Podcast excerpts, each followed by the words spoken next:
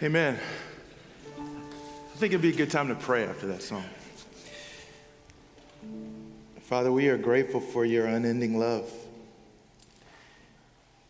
Your grace is amazing. When we really reflect on your heart, our hearts are filled with joy.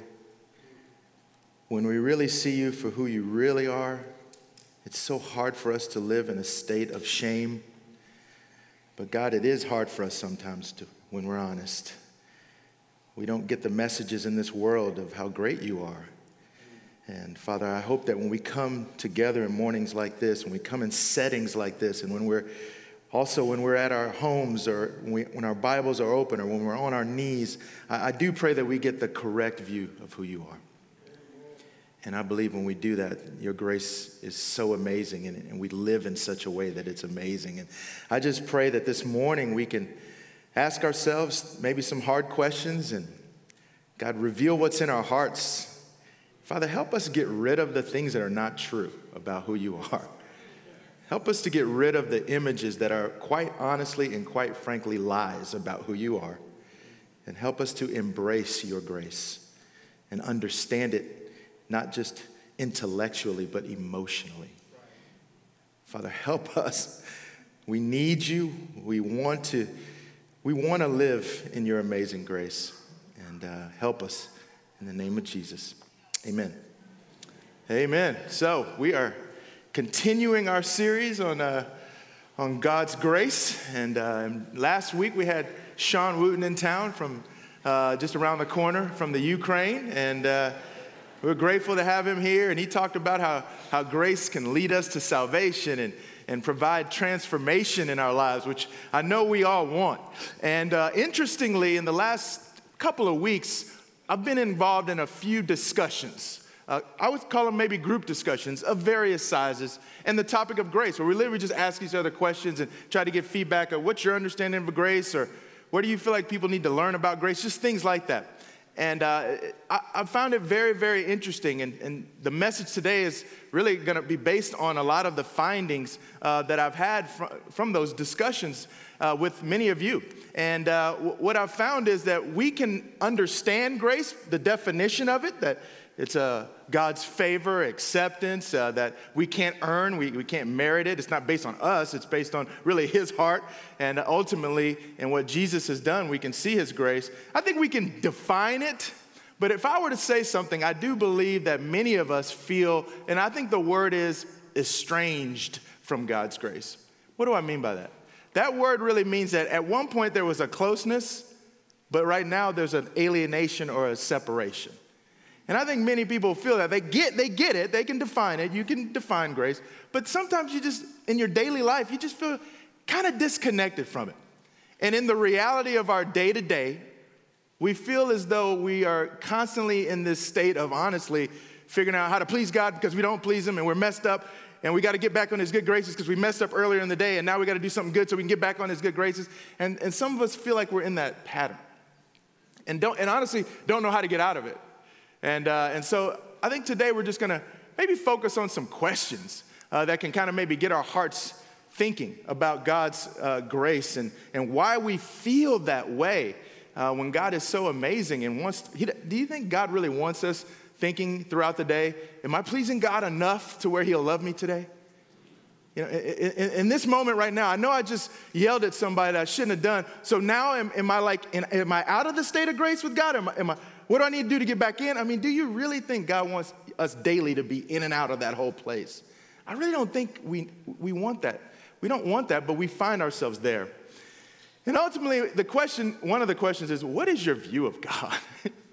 if you were to just have a picture in your mind of, of, of God. Now, after singing Amazing Grace and those that wait on the Lord, and you're here and you've been hugged by like 13 people and you're just love you're, it's sunday morning. I mean right now your view of god is usually pretty good you know? It's pretty good right? But what about thursday at 3 o'clock? Okay? How are you feeling about god right? It's that, how, what, what view do you have of god? And, and i gotta be real I think uh, many of us have real healthy views of God, but I think when it comes to maybe the, on the unhealthy side, I think sometimes the views of God that we have, quite honestly, are like, He's angry with me, You know, and maybe you think that's too extreme. Okay, so maybe that's too extreme, but I think for some of us, that's really where we are. Maybe yours is just, he's just disappointed. This is the view you have of God. He's just, just giving you the thumbs down. Like, you don't measure up. You, you're just not getting it done. This is my standard of what it means to be a disciple, and you're like down here. So, that's that, and that's many how many of us kind of our view of God, whether we can articulate it or not. I think some of us live in this place a little too much. So, who in the world wants to draw near to a God who's constantly doing like this or like this, you know? I mean, who, who really would want to draw near to that picture of God? Uh, but quite honestly, I think some of us have that deep in us and feel a little bit stuck there. And, uh, and so we're just gonna, in our next 20 minutes, we're just gonna tidy all that up and you're just gonna leave here perfectly functional with God. Okay? It's just, right? I mean, that's how we do it at North River. One sermon, baby, we got it done. You know, you just get out in the parking lot, I'm all fixed, right? Ah, well, it might not happen for you. And I'm convinced that sermons aren't the only thing that's going to do it, right? And so, uh, so just trying to think a little differently. There's, there's a brother that I appreciate, respect, and uh, many, and many of you do as well. He's, his family, they've been here for 13 years in, in Georgia in the North River Church. And, and, uh, and I know he's been going through kind of, a, kind of a spiritual awakening, really around a lot of what we're talking about right now. And so I thought, you know, I'm gonna let this brother share because I think it's good to hear from each other, not just hear the preacher preach, right? But just to kind of hear a view from the pew, so to speak, what's really going on. You know what I mean? And so i am inviting uh, Matt Anjilivelil to come up and share from his heart kind of his journey of trying to really understand God in a different way. And uh, I hope you can give your heart and really uh, listen to what uh, Matt's got to share with us this morning. Thank you.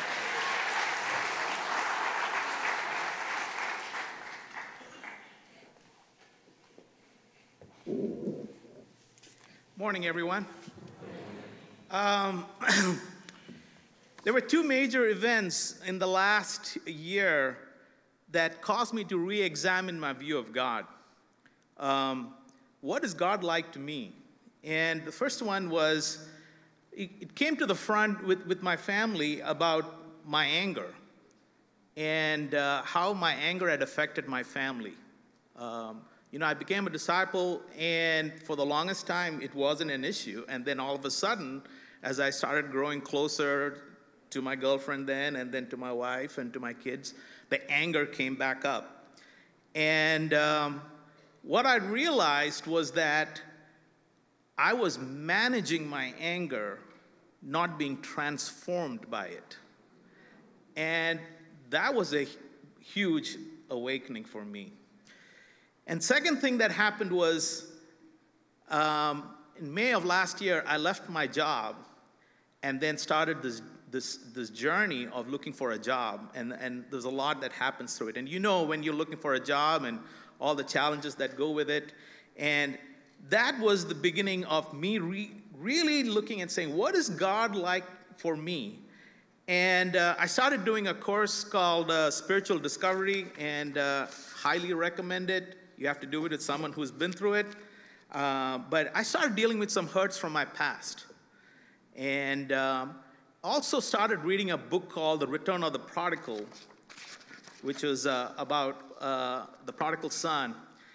And it, it, you know, I have read the prodigal son story a million times, but some of the insights that I got from this book were amazing.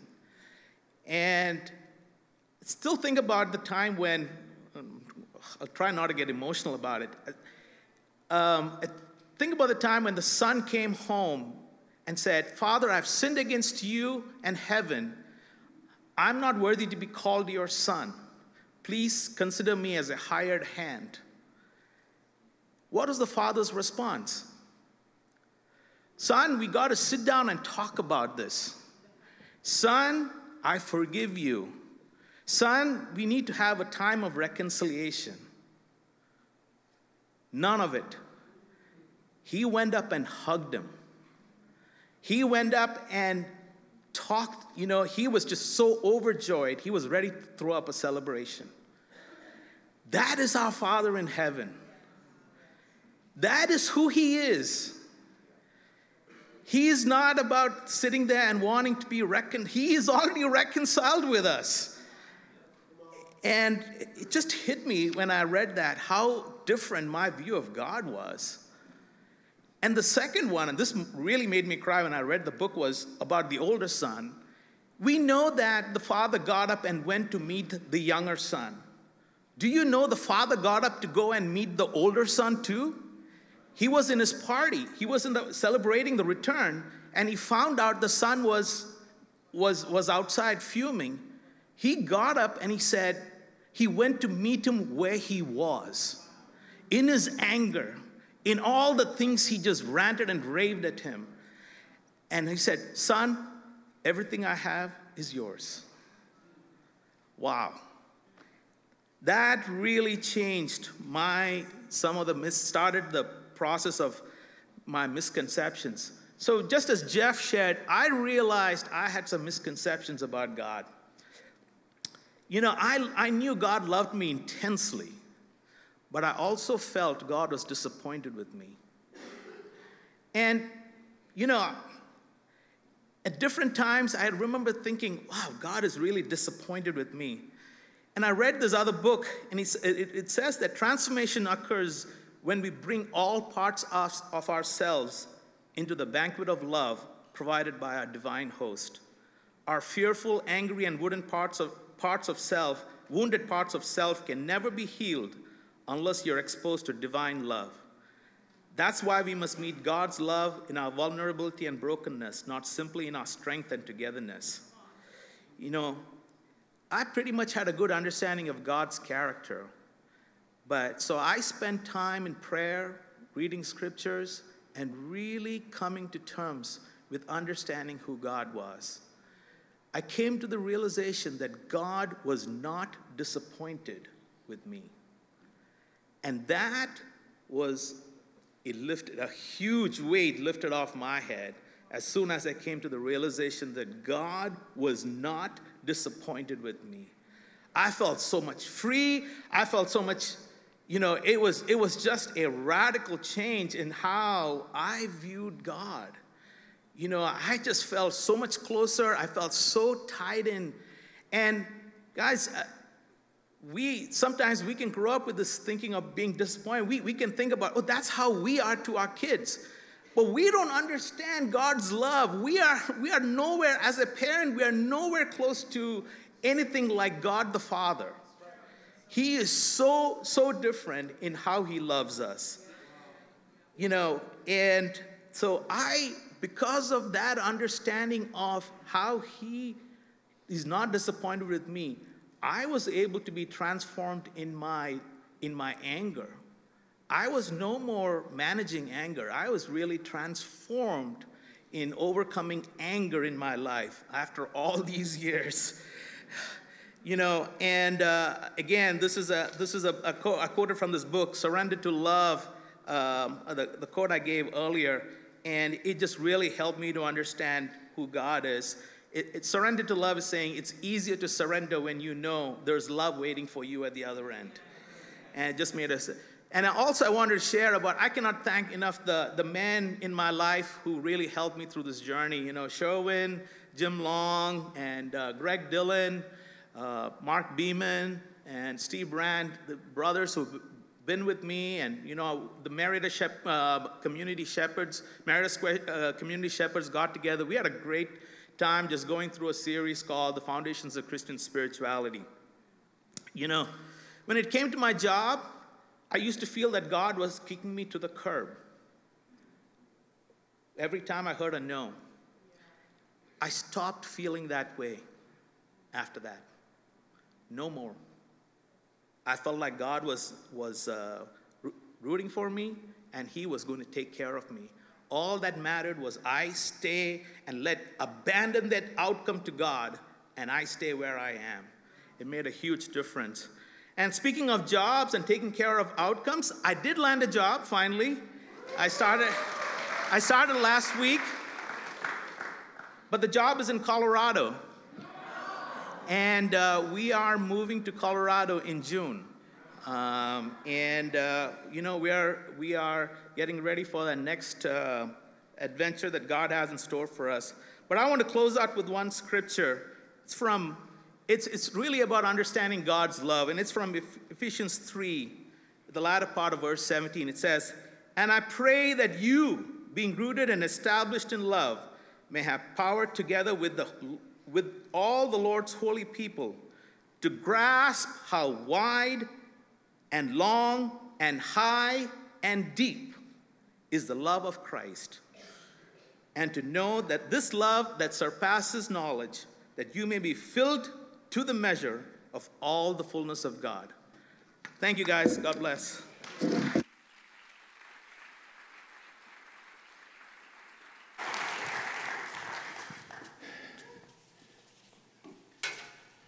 I'm so disappointed in you for leaving and going to Colorado. oh, that's, that's going to be hard to, to, to lose the Anjilivelil family. I mean, we love Matt, but Sandy, I mean, my goodness, she's just good people. no, but th- you know, thanks for sharing, Matt. You know, appreciate it. I know you've been walking with Jesus for 30 years, 33 years. So, um, and just it's cool to see somebody 33 years in still growing. and, and, and still, uh, still, still grasping, God, show me something, right? Teach me, I'm still willing to learn, right? I don't have it all figured out, right? And so thanks for just being willing to say, hey, this is where I've struggled with, but this is where I'm, I'm headed, and this is where I think God has me. I, I think that's encouraging to hear. You know, who wants to go through life feeling like God's continually disappointed in them? That's just not the way God wants us to go through life. And, and um, so even just studying, uh, studying grace more and more, I, I, just went back to the basics. I said, you know, I'm just going back to the basics. I'm going to act like I don't know anything. And I just pulled out some of my old, my old materials. You know what I'm saying? I got my old lexicon out. You know what I mean? My Thayer's Greek English lexicon, and that's the actual version that I have. It's old, man. Um, and but when you think about this concept of, of grace, you know, and it, it talks, it, the concept is joy and rejoicing. That's kind of really the, the root of even the concept of grace, you know. It's really that which brings about pleasure and delight. And, uh, and, and in the Bible, there are concepts like goodwill and loving kindness. Uh, that are in the, in the Bible that, that get at this concept of, of grace. And, and you remember there, this moment in the book of Ruth? Anyone ever read the book of Ruth? oh, wow, you're familiar with it. But just this concept of kindness, especially, and this is in the, in the lexicon, especially from a, a master to a servant. But remember that moment in the book of Ruth. Remember when Ruth was just like, Boaz is taking care of her. Hey, hang out with my servants. They'll give you everything you need. And Ruth's just like, why? Would, how, you know, why have I found such favor in your eyes? That you notice me. I'm just a servant, right? And then later on, Boaz, you know, and she, Boaz keeps talking to her like, hey, you're, you're under the wings of God, right? And then she's like, may I continue to find favor in your eyes, my Lord. You have put me at ease by speaking kindly to your servant. She knows who she is. Though I do not have the standing of one of your servants. I mean, just that to me is a beautiful picture of who we really should feel like we, we, we don't deserve this, but there's somebody just pouring kindness and favor, and we've got nothing to bring to the table. I mean, Ruth was just a total burden at this moment to Boaz, taking his resources. He could have used the stuff she was taking to give somewhere else. He could have made money on it. I mean, in Ruth's eyes, she could have just felt like a burden, a foreign woman burden. But Boaz just kindness, favor, goodwill. She doesn't deserve it. She can't earn it. We just spent time reading about that in the book of Ruth. That's the heart of God. That, that's why it's in the scripture. Guys, this isn't a story some dude or some woman just wrote. This is, this is God, this God working in the world. This is how He is. This is who He is. And this is what it looks like when people try to be like Him. Like a Boaz is, is really imitating the heart of God when he does this. And this is the type of interaction that hopefully can have more of, we can have more of in this world when we aspire to be like God. So, this definition of, of, of, of grace is really helpful to me. Uh, and in, in the New Testament, it talks about, uh, they use the word, this word charis, uh, preeminently of that kindness by which God bestows favors even upon the ill deserving. All right? Guess what? I don't know everything about you and what's going on in your life. I don't know your upbringing. I don't know what, I don't know any of all that. But I know one thing you're ill deserving. So am I. All of us. We don't deserve it. We're ill deserving of God's favors. It doesn't matter who you are, even playing field. I don't need to know you from the beginning of your life. You don't need to know me. But I know this we're all ill deserving. And we're all sinners. And we've all offended God. That's the way the world works, okay? So we really have, we better hope that there's some charis in the heart of God. You know what I mean? Do you really know God, though? I appreciate Matt, 33 years, but he's, he's realizing, like, man, there's parts of God I don't think I really understood. Right? And that's the thing. Do you understand the heart of God, the nature of God? Do you really understand the heart and the nature of God? And my thing is, I think many of us don't, like we should or could. And if anything, I think we've listened to the messages that the world provides us about who God really is. And we're either confused or we're really off base. And so th- these are the types of questions that we wanted to deal with. In the few minutes we have left, again, I, like I said, I went back to the basics and I thought, where is the first instance of, I think, real like deep grace, where God does something that's delightful, pleasurable, that's ill deserving of other people, you know, they don't deserve it. Where can I find that? What's the first instance in the Bible of that? I didn't have to go very far.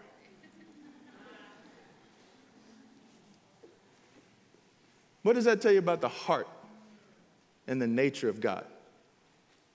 I think that should tell us a lot about the heart and the nature of God. And you know, you know where it goes from there. He starts creating. I mean, woo, it's just amazing. Everything that we take pleasure in, that we see in this world, God made it. And what word keeps coming up after He makes it? It's good. It's good that which affords pleasure, goodness. Creation is an act of grace, right? Everything, what God created was good, and it, and it came from His goodness. The, the, the, goodness in His heart, that's where all the goodness of creation came from. That's the heart of God. Do you really know that God? Do you still believe in that God? Right? And then after all this uh, creating of other things, what's the pinnacle of creation? It's, it's mankind, it's people. Let us make mankind in our own image, right? So that they may rule over the sea and the animals. Like, wow. So God went on ZipRecruiter and Monster, and he's like, let me figure out who's qualified to rule over everything in my creation. Let me see who's really qualified. Nobody's qualified. We're ill deserving of this role. We're ill deserving of even being created. What are we, who are we to be able to be created by this good God and given this good place to live? That is, that is the heart of God. Do you know that God? Is that a God that you reflect on and think about? Or have you been duped, right? And then not only is it God blessed them, what did they deserve to be blessed? What did they do to deserve that blessing? Be fruitful, multiply, right? They didn't deserve it, but they got it. Verse 29, God said, You know, I give you all the plants. What he, God just gives. This is the heart of God. I'm to give you everything. I'm to give you Whole Foods times 10 everywhere you look. Organic, everything, it's all yours. I give you every green plant, and it was so ill deserving. We're ill deserving of all of that. It comes from the goodness of God. And so after everything, God says, you know what? I, he did all that, man, and it was very good. That's beautiful, right? It was very, very, very good. So, why can't we understand grace better? What's so hard to understand?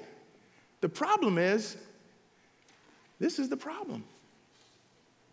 We're not strong in the Lord and His power, and we get duped by the enemy's schemes.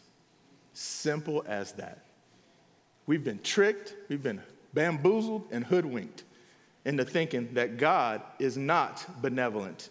He is not good, and therefore we are not good.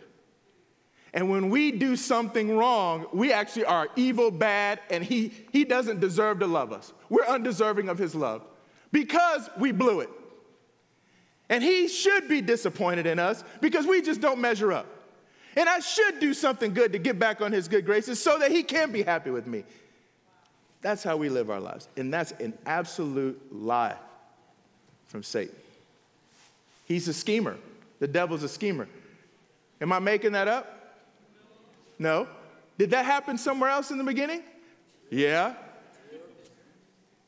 Hey, Eve, what are you doing? Oh, yeah, I'm just checking this out. Oh, God said what? Did he really? Did God really say that? You, that's not going to happen. What God told you is not true. Actually, disobedience leads to enlightenment. That's what, that's what this says.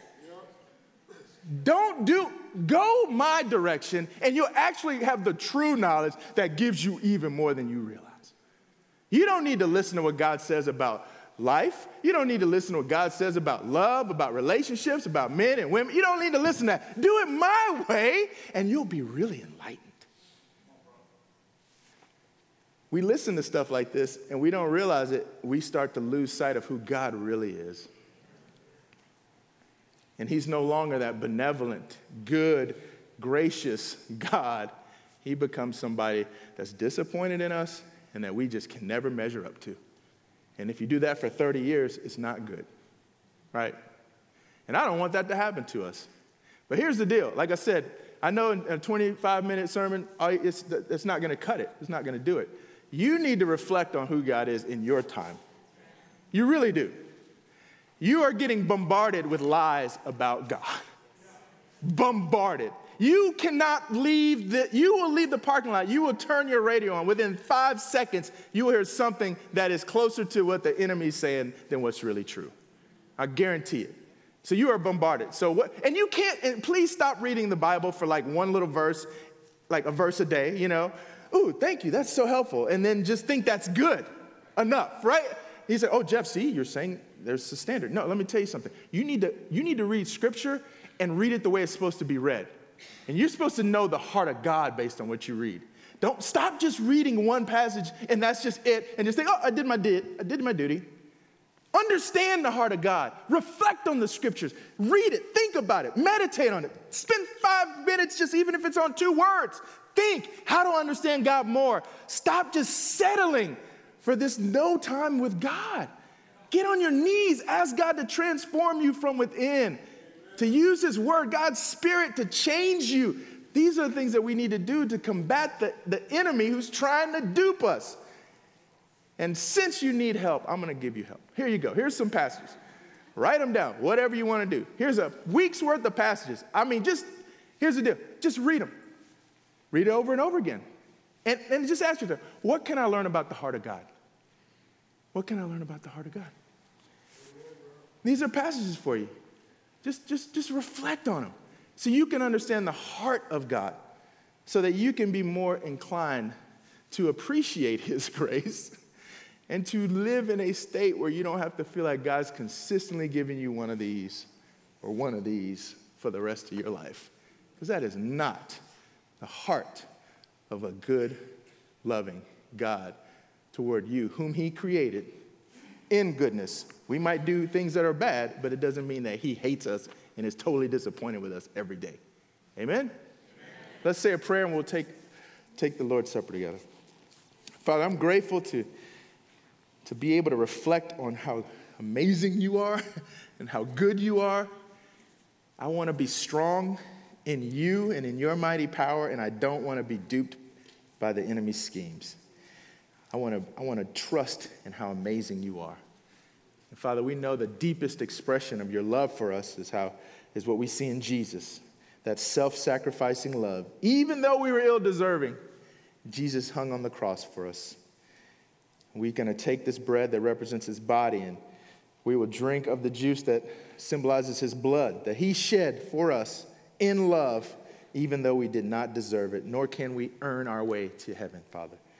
Help us to reflect on Jesus, the greatest expression of your grace. We pray in his name. Amen.